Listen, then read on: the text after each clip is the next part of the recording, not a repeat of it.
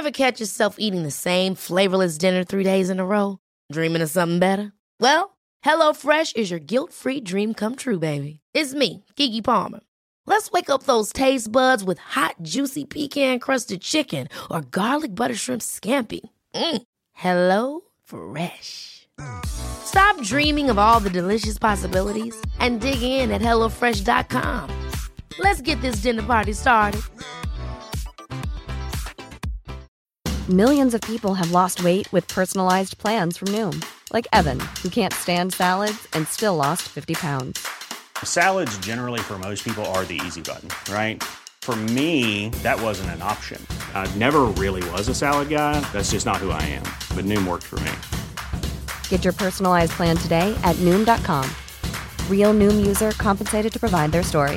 In four weeks, the typical Noom user can expect to lose one to two pounds per week. Individual results may vary.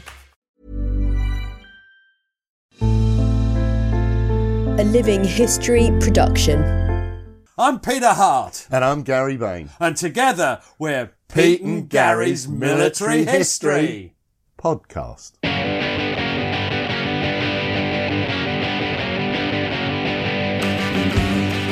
Hello and welcome to the podcast. I'm Gary Bain, and once more, and it's getting a bit boring really, I'm joined by Peter Hart. Joined at the hip, I'm afraid. Well, there's worse places to be joined to you. Oh, God. Right. Now, what are we doing today, Pete? Well, we're doing a second, five, and four fire, four for. Five, five to four. five. However you Oh. pronounce it. um, uh, and fine body men, I think we'll leave it at. And we're talking about their advance uh, through France into Belgium. Uh, so this is uh, pretty well August 1944 we're on about now.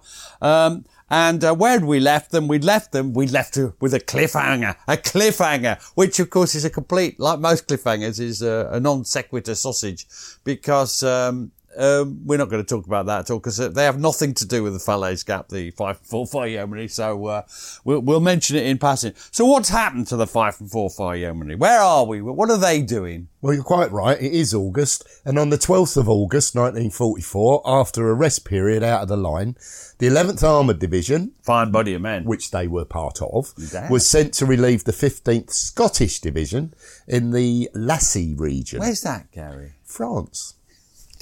Meanwhile, great things had been underway Great as the. American Third Army had switched its line of attack to push north from Le Mans to uh, Alençon, uh, which was taken on 12th of August before pushing on to Argentan. Now, something else is happening, Gary, because from the 14th of August, Operation Tractable. Hang on, how come you get tractable and I get Alençon? now, what happened? Operation Tractable is the first Canadian Army and first Polish Armoured Division are trying to uh, smash through uh, determined German resistance in the Falaise area. Uh, what's Montgomery's overall intention, Gary? You're an expert on this. Oh, yeah, absolutely. yeah. Well, his intent was absolutely clear to trap the German 7th Army in Normandy by cutting their line of retreat to the east. The cliffhanger, as you've referred to from the Operation Bluecoat episode, was. Could they do it? Well, Let's find out. bit of a disappointment for everyone because, uh, as usual, the men of the second Fife and Forfar Yeomanry are totally unaware of the larger picture. And this is the truth in war generally. Uh, I think it's a point we can't make too often. Let's make it again. Nobody knows what's happening. Now, at this stage, the method of advance could often be roughly summed up as two up, one in support. Thus, the armoured brigade would have two regiments leading with one in support. Each of the regiments would have two squadrons pushing forward and one squadron in support. Now, mostly because of the nature of the, the country, uh, the, the, the Bocage, they had to use the roads, uh, travelling forwards on parallel roads, separated normally a couple of miles apart, but heading in the same gen- general direction. So if you put your fingers in front of you and move them forward, sort of, that's what it would look like uh, from the air. My hand. Yeah, no, your What, hand hairy and wrinkly. and stubby, little tiny stubby fingers. Yes. Anyway, on 14th of uh, August, the 2nd Fife and Forfar Yeomanry moved back into action. They're advancing towards La Roque and ultimately he- heading towards Vassy. And uh, wireless operator Jack Edwards, who we've encountered before, he's in a tank commanded by the newly promoted Corporal Pat Ketteridge. And you're going to be Jack Edwards, 4 Troop B Squadron. What do you got to say for yourself, Jack? We set off along the road, Mr. Dark leading. We were second tank. As we were going along, I could see in the fields to the side of us our dead men from the 15th Scottish, still lying about from the recent operations. Another half mile or so, and there was a couple of knocked out Churchill tanks and some more of our dead lying about.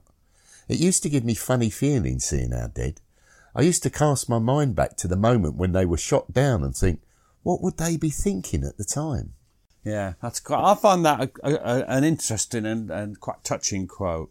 Uh, now, as the uh, as the uh, the Fife and Forfar approach the village of La Roque, there, there's a, a, great deal of trouble with some German anti-tank guns, uh, and eventually it was decided to send a squadron to sweep round the left flank uh, uh, of the La Roque crossroads, and this was successful. So they surprised the German anti-tank gunners, and it, and they they capture some 40 prisoners. But this, and this, this is a terrible quote that I'm going to do now. For a change, I'm going to, you've got to switch it about. Can I, can I be, can I be Pinky?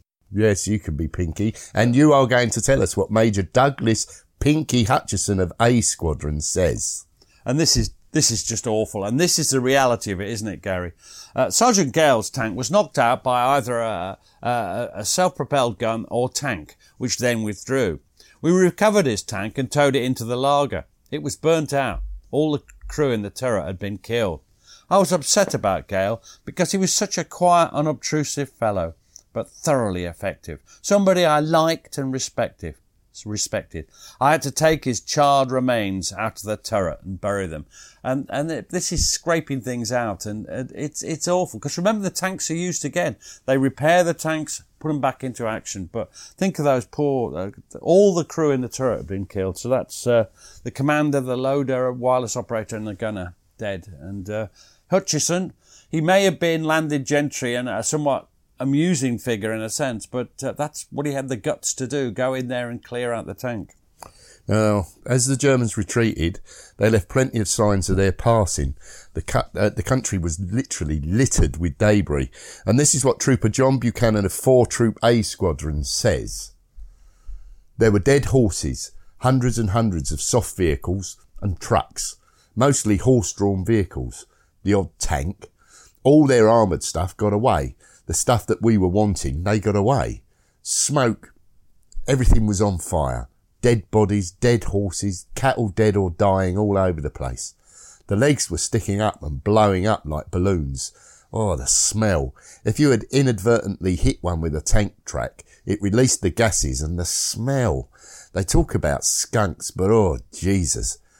You had to have bags of water to try and wash it off or wait for a rainy day. You had to be very careful you avoided going over dead horses, or people for that matter. The roads had to be kept clear, so they just had got one of these bulldozers up and shoved them off the road, dead, dying, or wounded.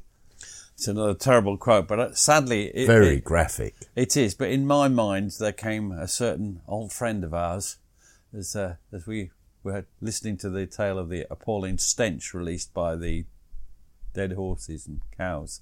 What came to your mind? Nothing. Not Fred. No, he he he never smelt.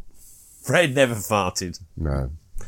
Now, are you looking at Fred through rose-tinted spectacles? I might be. The advance continued, and on the 17th of August, they reached the Rui River, uh, just, just to the east of La Lacarnelle. You're getting all the good ones today. I am. now, after a recce, it was decided, and this next bit is just an amazing series of interlinked quotes, which I, I think, I hope you enjoy readers, uh, listeners, or whatever you are, um, because uh, the, the, the, after a recce, they, they decided they could get across the river. They use a scissors bridge. That's a, a sort of uh, portable bridge. It's brought forward, dropped across. And at about 1800 on the 17th of August, uh, two troops of A Squadron are sent forward with a company of the 3rd Monmouth. Now, with them is wireless operator Jack Edwards and driver Cliff Pember. And they're, now they've changed. It's not Ketteridge anymore. It's, uh, they've got a new commander in the tank. And who is it? It's Lieutenant Alexander Munro, who was, as you mentioned, a recent reinforcement from the Lothians and Border Horse. Now, once they're across the river, they move forward to support the infantry. And once again, you're going to be Trooper Jack Edwards, 4 Troop B Squadron. The infantry were being mortared and we were told to advance, and we did. Uh, we'd done about 400 yards. Lieutenant Munro was in command and he headed towards a gap in a hedge. There was a big explosion in front of us, so he back, backed us off a bit and then the machine gu- he machine gunned the hedge on both sides of the gap. He went further along the hedge to the left. Then he started moving towards the hedge again, but a voice, I don't know whether it was a troop leader or some other officer, warned him that he was getting too near the hedge. He ought to come away from that hedge. He started reversing. You can only reverse slowly. We were sort of at an angle, so we weren't getting very far away. Now, um, uh, by this time, most of the experienced members, uh, remember he's new, of his crew, are getting worried. They're coming under mortar fire, and there's a serious risk, Gary, of Panzerfaust, uh, the, bazooka, as you would call it, uh, with your American tastes, uh, coming from the. I mean, they, uh, they could be anywhere in that bloody hedge, couldn't they? And I'm going to be uh, dr- the driver, the driver who was Cliff Pember, uh, obviously same squadron, B squadron, and he says this. This lieutenant was a bit of a death or glory boy. We were going into an orchard, seemed like it, a lot of trees, I can remember, hearing over, over the intercom one of the fellows inside the turret, get your head down. But he didn't take any notice of him. Uh, and, and then suddenly they're hit. And once again, you're Jack Edwards. I was looking through the periscope, seeing what I could see.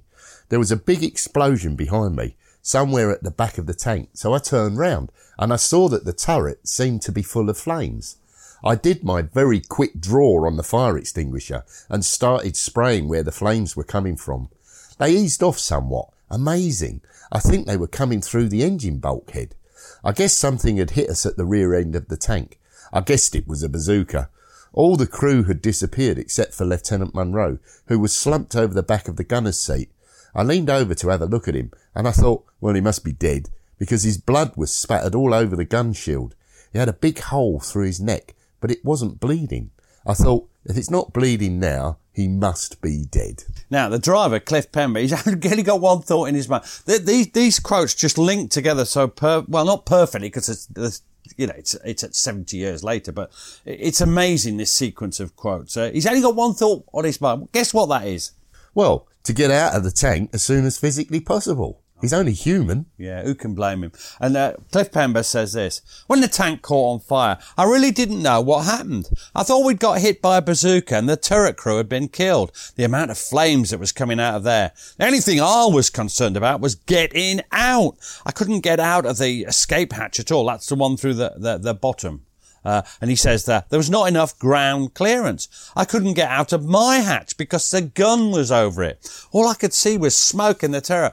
I said to Viv Holden, get out, Viv. He wouldn't get out. So I went over the top of him and out, down by the side of the tank. Now, this, uh, Viv, he's worried about because if you get out of the tank, you get shot by the Germans who've just bazookaed you. So that's what he's worried about. So what happens? Uh, what happens? Well, next? Holden does jump out of the tank but after it- after Pember. But as he did so, he was uh, badly hit. And Trooper Cliff Pem- Pember goes on to say this. Viv got out and a sniper got him right up the back. Must have got him as he turned round to jump down. I got Viv round by the side of me, and every time he groaned, you could hear a burst of machine gun fire coming like that. Brrrt! There's a tow bar on the side of the tank, so I got on top of the bogey, bog, bogey, sorry, I'm hanging on there, there I was. Every time old Viv w- was groaning, the machine gun bullets were coming. I was all right, keeping my feet off the ground. So he's just clinging on, uh, yeah, above. uh, just a- Edwards was still in the Sherman. His only thought was to get away from the hedge and any German infantry that might be lurking there. And this is what Trooper Jack Edwards says. The turret happened to be in the right direction, so I, uh, I could wriggle through into the driver's seat. I started reversing. I thought, I'll try and get a bit further away from the hedge before I get out. Taffy Pember, who was outside, shouts, Stop! Stop! I stopped and he said, Viv's hurt and you're taking the tank away from him. We've been shot at as we bailed out. Get out anyway because the tank's on fire, which I knew.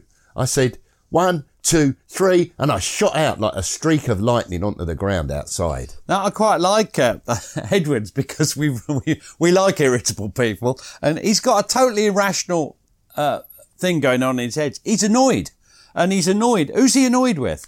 Well, he's annoyed at the actions of the now deceased Lieutenant Munro in putting him into danger, at Viv Holden for being wounded, and himself. So he's just generally irritated. So be irritable, Gary, as Jack Edwards. I looked around and I felt quite annoyed because our tank was there on its own and the rest of the troop were about 100 yards or more behind us and we were there poking about in this hedge all on our own. There was Taffy and myself behind the tank. I was also annoyed at Viv Holden lying on the ground, pretending to be badly hurt.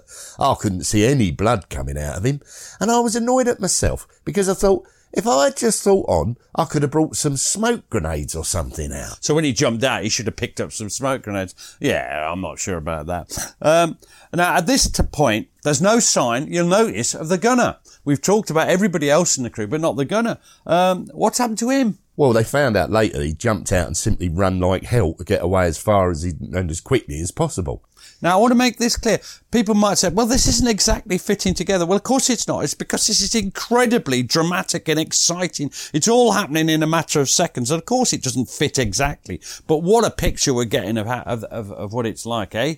Uh, anyway, so uh, he's gone. Now, the two remaining survivors, that's Jack Edwards and Pember, uh, they try and tend to uh, Viv Holden's wounds. And you're going to continue as Jack Edwards. Taffy says, let's have a look at Viv. I got Viv's field dressing out of his pocket, and between us, we started taking his jacket off. We got it half off and still couldn't see any sign of blood. Just then, there was a long burst of machine gun fire came under the tank. Viv shouts, Margaret, darling, I love you. Goodbye. I said, Taffy, they've got me in the legs. He said, they got me in the legs as well.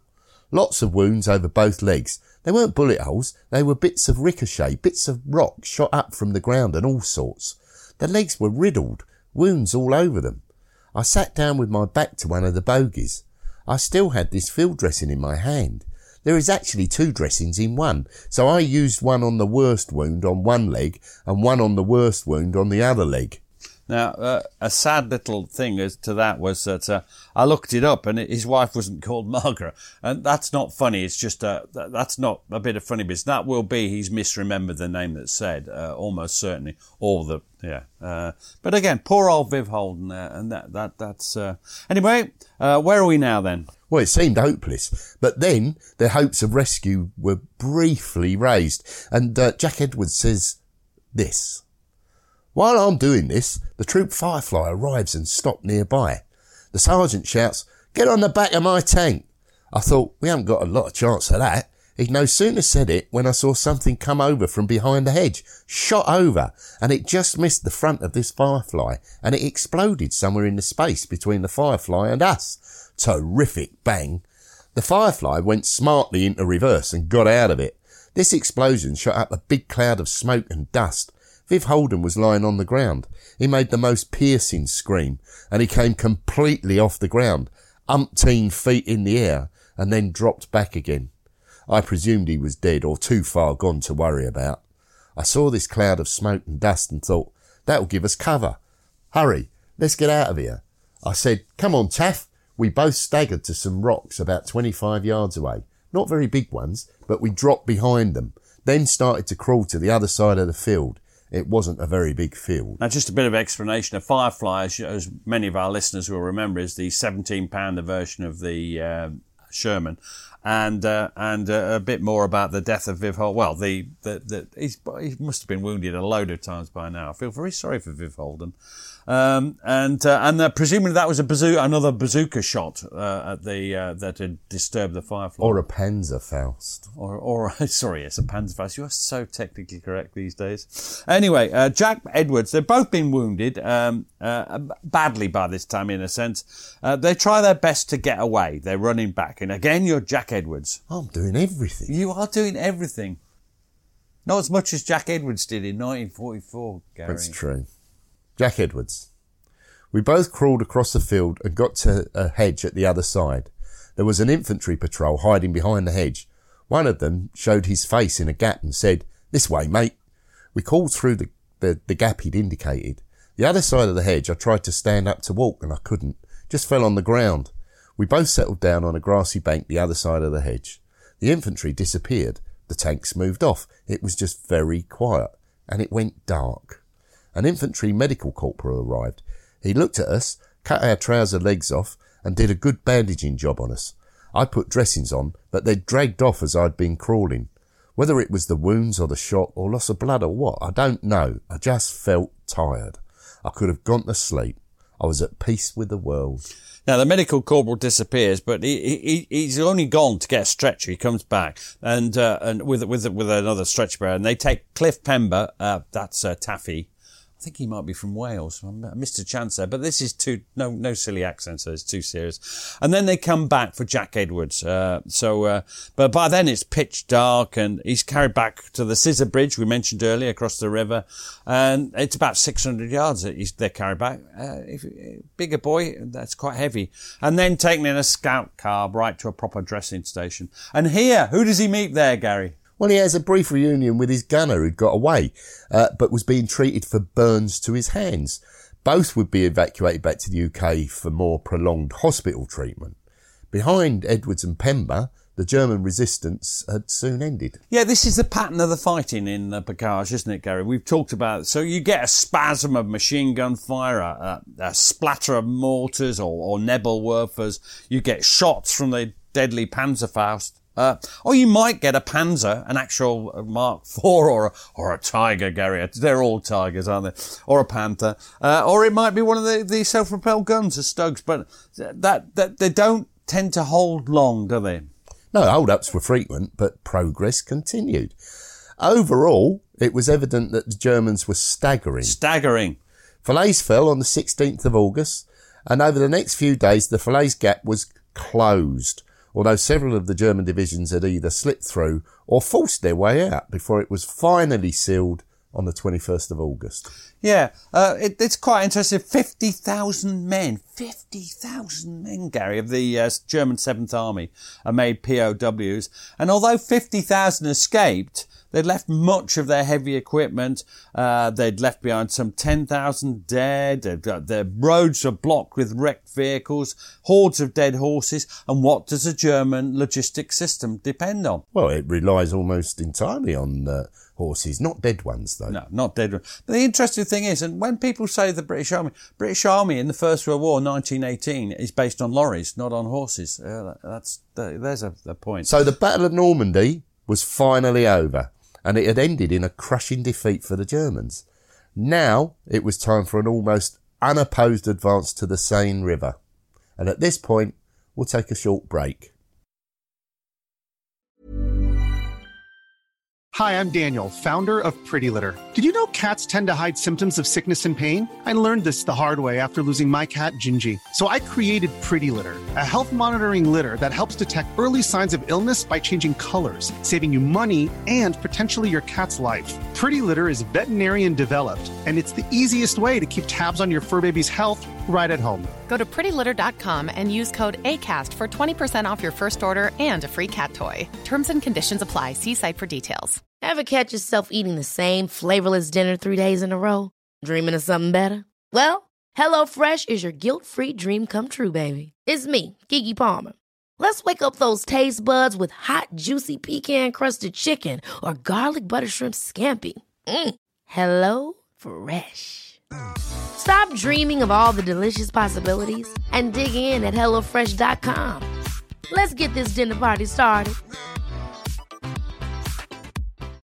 Millions of people have lost weight with personalized plans from Noom, like Evan, who can't stand salads and still lost 50 pounds.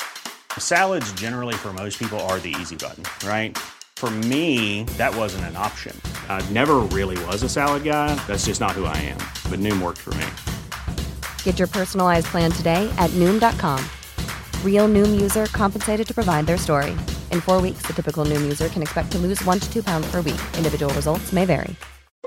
Since 2013, Bombas has donated over 100 million socks, underwear, and t shirts to those facing homelessness If we counted those on air, this ad would last over 1,157 days. But if we counted the time it takes to make a donation possible, it would take just a few clicks. Because every time you make a purchase, Bombas donates an item to someone who needs it. Go to bombas.com slash ACAST and use code ACAST for 20% off your first purchase. That's bombas.com slash ACAST, code ACAST.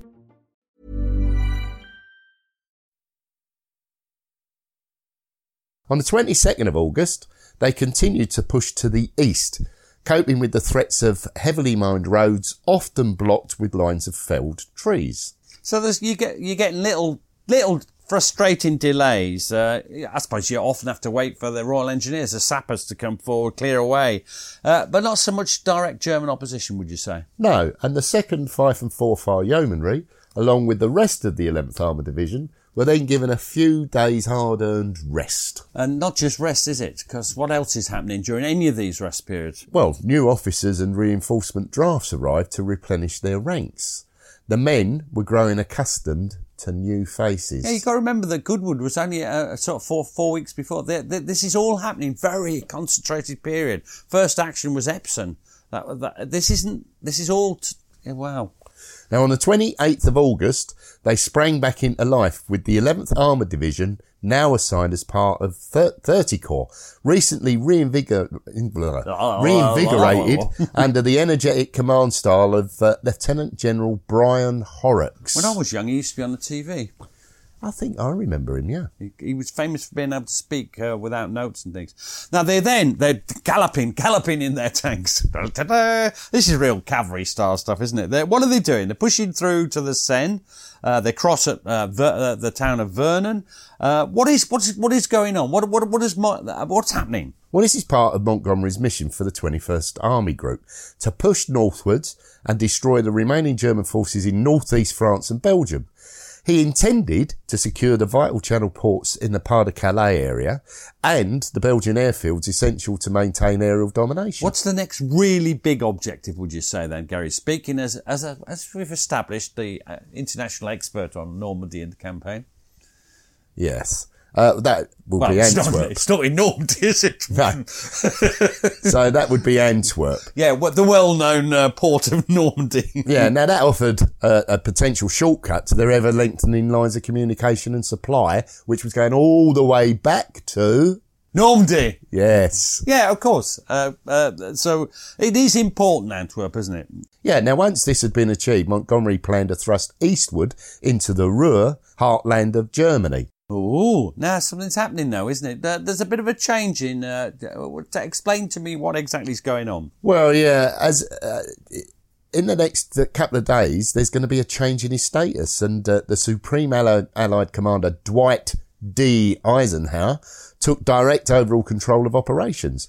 Now you this know, is done to, to I reflect. I want to point out you deliberately to put that put D that in, in, yes, because you know I hate Americans doing that. Yes. Hello, American listeners, we yeah, love you you just all. put that he's um, Dwight Eisenhower. Yes, bugger his middle. But name. I put the D in. Yeah. Now this is done to reflect the increasing importance and size of the American element in the Allied armies. Oh yeah, I mean they they they're playing an incredibly important role now, uh, and uh, they need. Yeah. So, so Montgomery, what, what is he still commanding Twenty First Army Group? I think he is, isn't he? Yeah, but he's no longer the man who set the perimeters of future operations. But he would be working as an equal alongside General Omar Bradley, commanding the 12th Army What's Group. What's his initial? Um, oh, uh, commanding the 12th Army Group and under the overall command of Eisenhower. Now, Bradley had actually reported into Montgomery yeah, up until this it's point. It's a change in status, but it, it's reflecting that the development of the campaign and, and the American, increasing importance to the Americans. Uh, do you think uh, Montgomery, uh, well-known, passive, quiet, modest individual? So you're making reference to the uh, somewhat prickly and arrogant Montgomery, Montgomery, Well, well, it, finding it difficult to accept, but he was given some minor compensation as What he was was uh, promoted to field marshal on the 29th of August. Yeah, and uh, I mean Montgomery's always a difficult subordinate, but uh, he, he continues to play an important role. In, but now in the debate over Allied strategy, he's no longer setting it, is he? He's um, he's not, or grand tactics if you prefer. He's no longer setting everything. He's now merely submitting to higher authority, which is Eisenhower. Yeah, but he is involved in those discussions. He is, he is. Now, the 30th of, of August would live in many of the men's memories as it proved to be truly a hard day's night. See what I did there? Yeah. First, they made the journey to Hetomesnil, meeting little opposition, although en route, they got the chance to shoot up a convoy of German vehicles and securing several prisoners. Now, by this time, so during, they're they're already done 40 mile advance, and uh, what, what do you think happens to tanks after about 40 miles? Well, some of them had already run short of petrol. Now, in the normal course of events, they would have lagered at Hetomesnil, uh, but instead they received orders to push on overnight all the way to Amiens in the Somme area. Yeah. Uh, now this this is the this is the Horrocks. Uh, it, we said he was a bit of a live wire. No, it's true. It, it is true. It's not Horrocks. It's Ray make me genuinely laugh. No, sorry, this is General Horrocks. ah. Uh, and he, he, he thought that, that there was so, so little resi- res- resistance that the 11th Armoured Division could press on, press on pilots, so to speak, uh, regardless, at night. Now, what do they normally do at night? Well, they normally lager, as, as was mentioned, but the idea was that they might totally surprise the Germans and bounce them out of Amiens before the bridges over the Somme were demolished. Yeah, absolutely. So the officers of uh, Second Five Four Fire, they're, they're caught on the hop because they're not expecting this.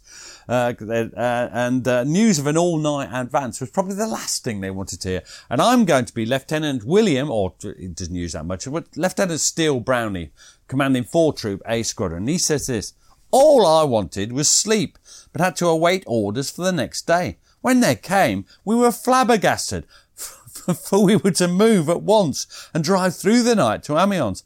I don't know if Corps Commander Horrocks actually said, there's a moon tonight, but he did write later that this was a curious way to employ an armoured division. If he had been in Hettesmesnil, that place that you mentioned, Gary, he would have heard similar opinions expressed more bluntly. 30 miles in the dark, can't see to fire, can't hear, who's reading the map? We had problems. He also wrote later, it has a shattering effect on the morale of the enemy to wake up in the morning and find that some hundreds of tanks have penetrated deep into their positions under cover of darkness. True.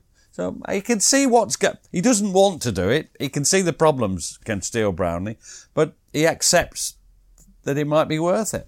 The advance was a sound tactical vision, perhaps, but one hell of an undertaking in practice. They would be travelling in the pitch dark on minor Well, twisting roads with multiple junctions on an unreconnoitred route.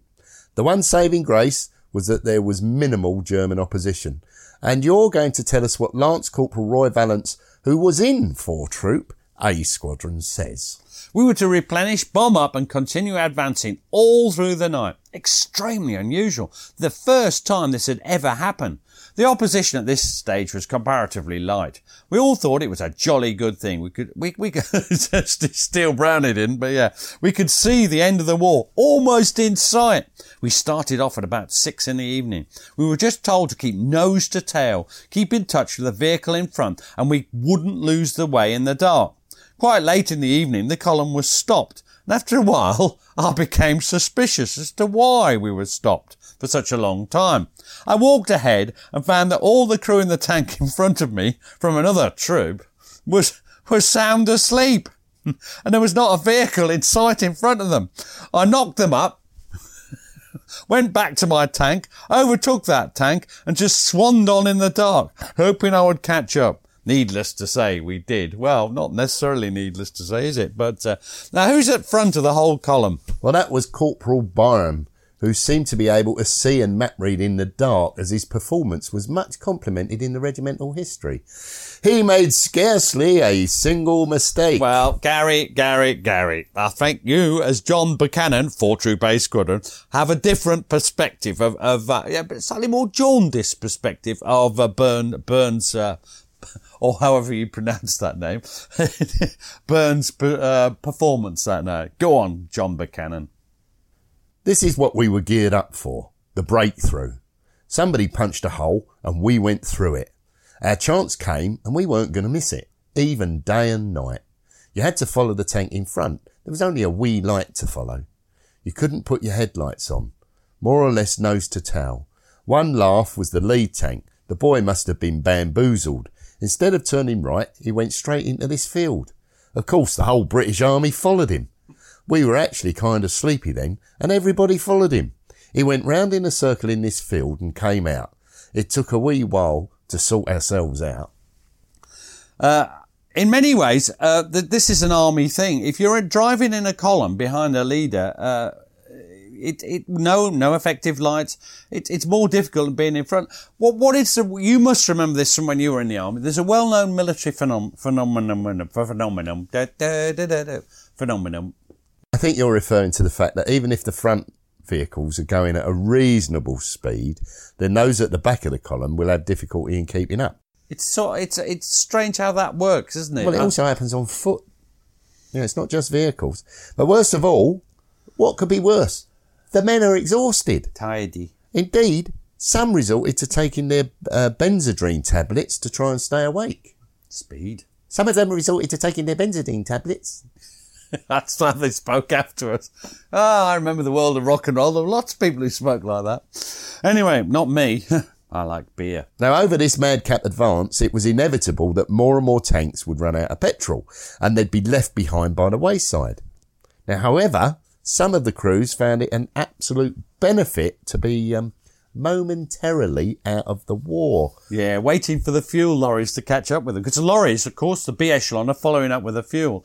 Uh, why, why might that be? Well, it's because if they stopped, and they often did, run out of petrol in a village, what would happen? Well, when the villagers woke up, uh, they gave them a great reception. And this is Trooper Ron Forbes, uh, as well as four troop.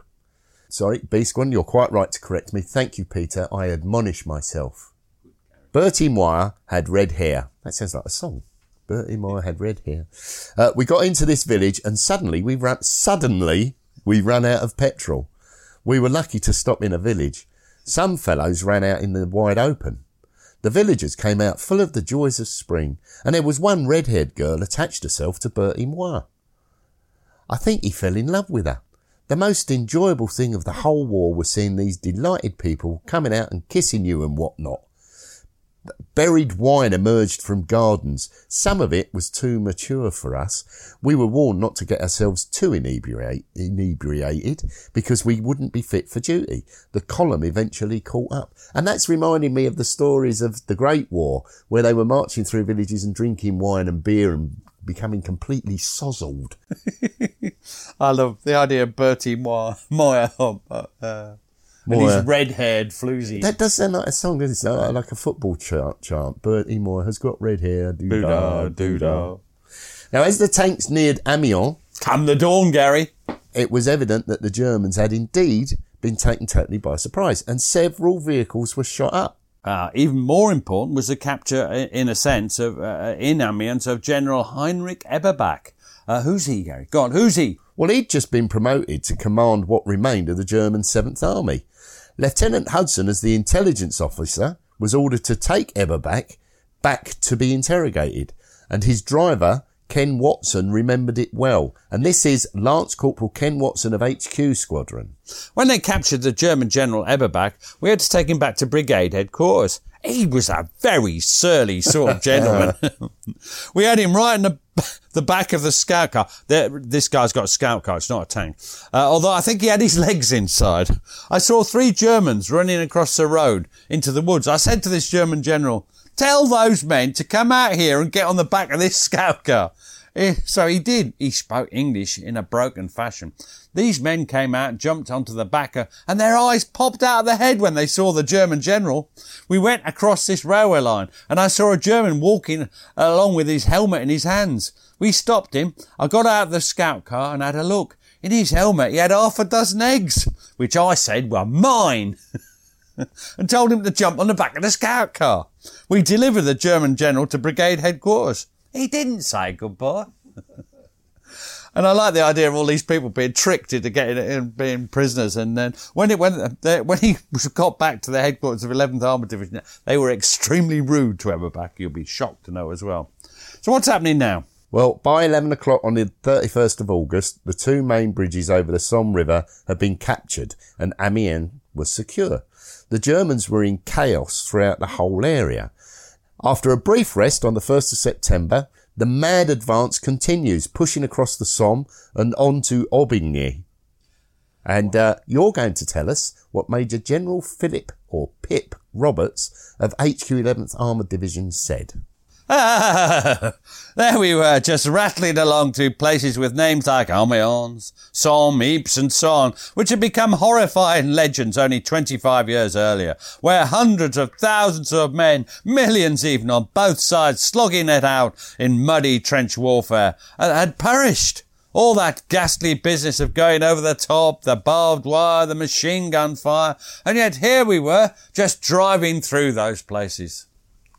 Yeah, we've said this before, haven't we, about the, the, the road through Europe. These place names come up again and again. Again and again and again.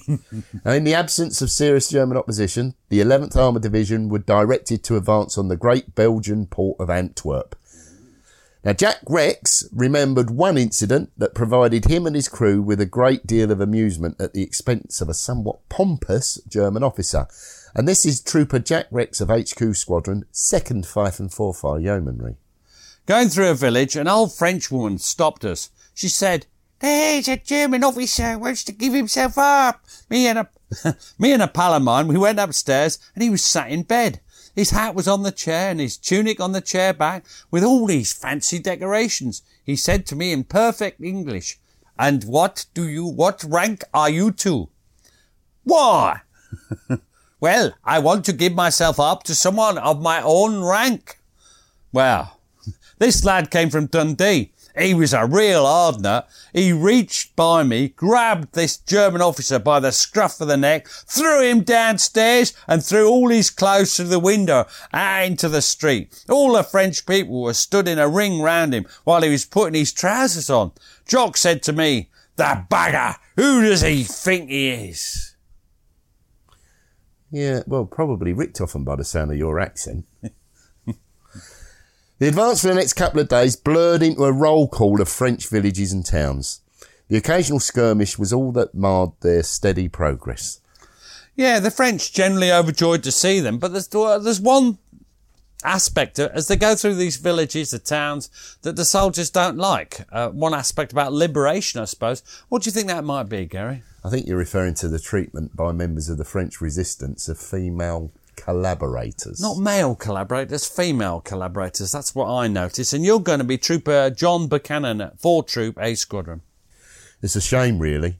They grabbed the women and uh, put them out in the middle of the street, sat them in a chair, tied their hands behind their back, and then shaved all their hair off because they'd been doing with the Germans, collaborating.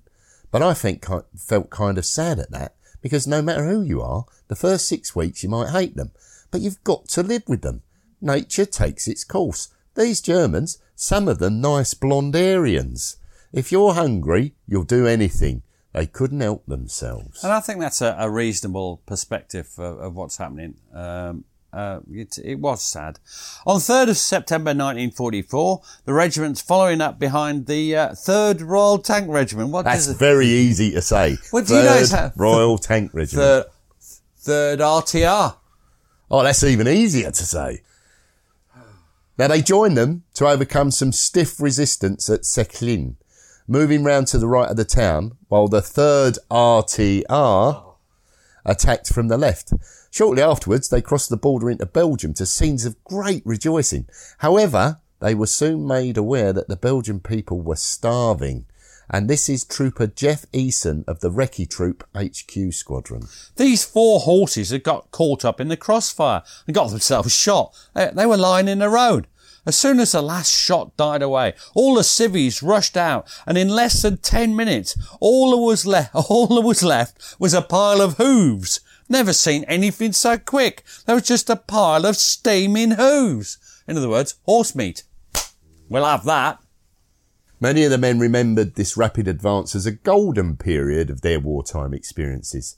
A sense of their collective achievement The welcome from the civilians and the absence of serious fighting contributed to this. And once more, you're going to be Lance Corporal Roy Valance of 4 Troop A Squadron. The days were full. One started at first light and didn't go into lager until last light.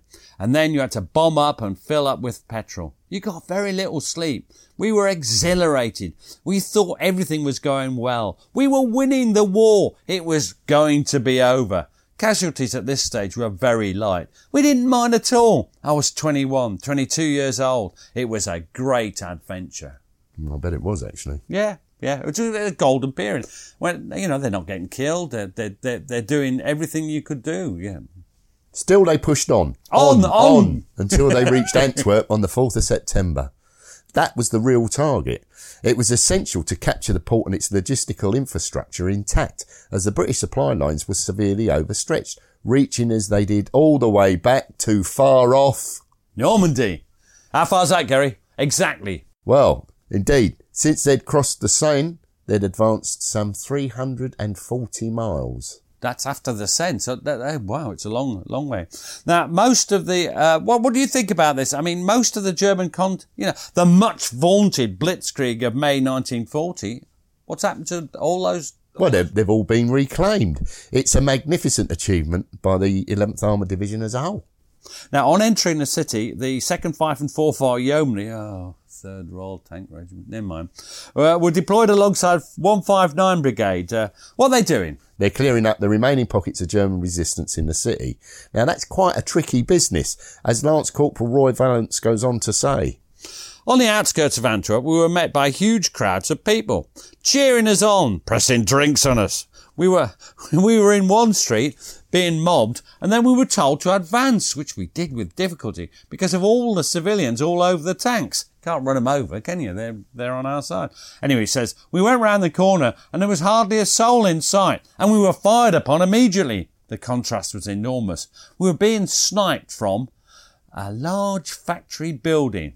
I put an HE, high explosive, shell through every window in the side of the factory that was looking at us. What a contrast. You know, think about that. Yeah. We're in this street and we've got civilians all over the tank, go round the corner, fired upon. Bang, yeah.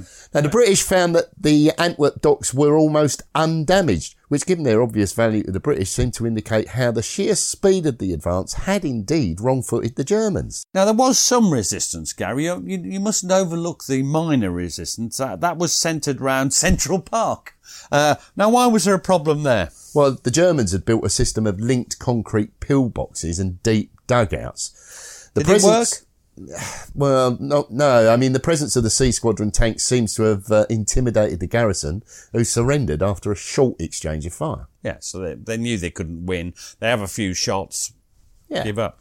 The regiment was in a lager to the south of Antwerp, where much valuable maintenance and repair work was carried out over the next couple of Now, days. they need that because after after an advance like that, they these mechanical things things go wrong. uh, yeah, have they got any duties to perform otherwise? Absolutely. There were still tank patrols sent out into the city. Uh, guards were set up on possible canal crossings. And there was also a brief abortive attempt to cross the Meuse Escaut Canal to the north of the city. that didn't really work, did it? Because the, they got a bit of a bri- bridgehead, but it was just way too insecure to, to, to you need a proper bridgehead, uh, uh, and they they abandoned it.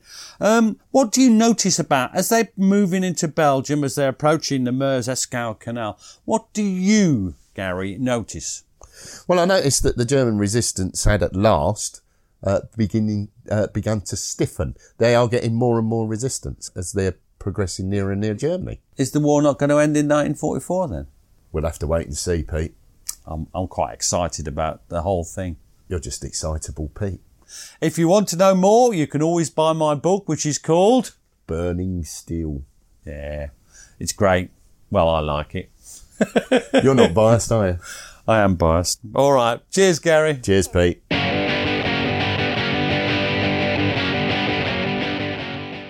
Thanks for listening to the show. Blah, blah, blah. If you'd like to support Blah, us, blah, you can now buy us a coffee. blah, blah, Visit www.buymeacoffee.com backslash PGMH. Or visit www.blah blah blah blah blah.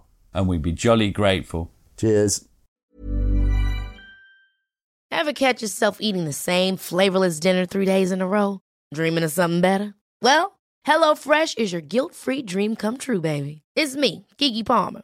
Let's wake up those taste buds with hot, juicy pecan crusted chicken or garlic butter shrimp scampi. Mm. Hello Fresh.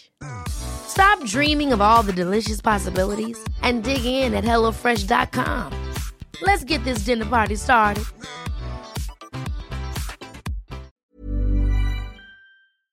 Thanks for listening. Follow us on Twitter and Facebook to learn more about each episode. And if you'd like to support the podcast, you have a couple of options. You can buy us a coffee at buymeacoffee forward slash PGMH or consider subscribing to the podcast for only £2 per month and get ad free listening and bonus content. You can find links for both on our Facebook and Twitter accounts. Sounds great, doesn't it?